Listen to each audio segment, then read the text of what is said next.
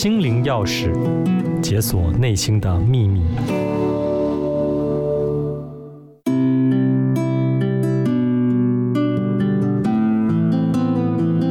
各位听众朋友，你们好，我是台大医院的临床心理师简静维。肺炎疫情起起伏伏，不知道你的心情是不是也常跟着上下波动呢？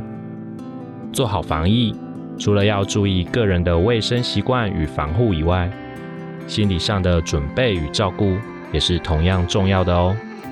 今天要跟各位分享卫生福利部所建议防疫 Peace 五部曲。P E A C E 中的 A，Accept your emotion，接纳情绪。一个人有情绪是再自然不过的事情。我们可能为了确诊人数的增加而感到不安，可能在搭乘大众运输工具的时候感到焦虑，也许因为长时间不能出游聚餐而感到郁闷。又或者暂时失去了工作而感到沮丧。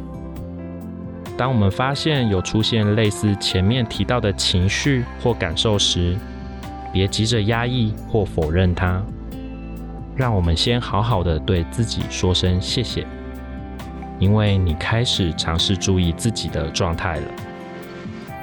允许并且接纳自己在疫情期间产生的各种负面感受，它们的出现是有意义的。你可以试着去观察自己正处于什么样的情绪，或进一步去理解引发情绪的可能原因。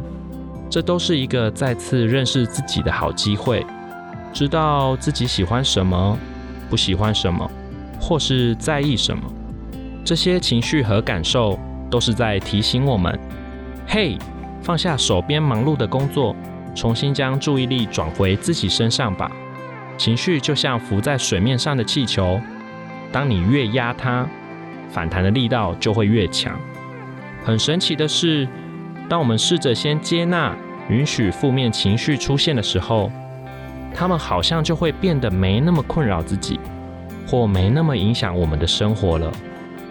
负面感受会自然出现，就会自然的消失。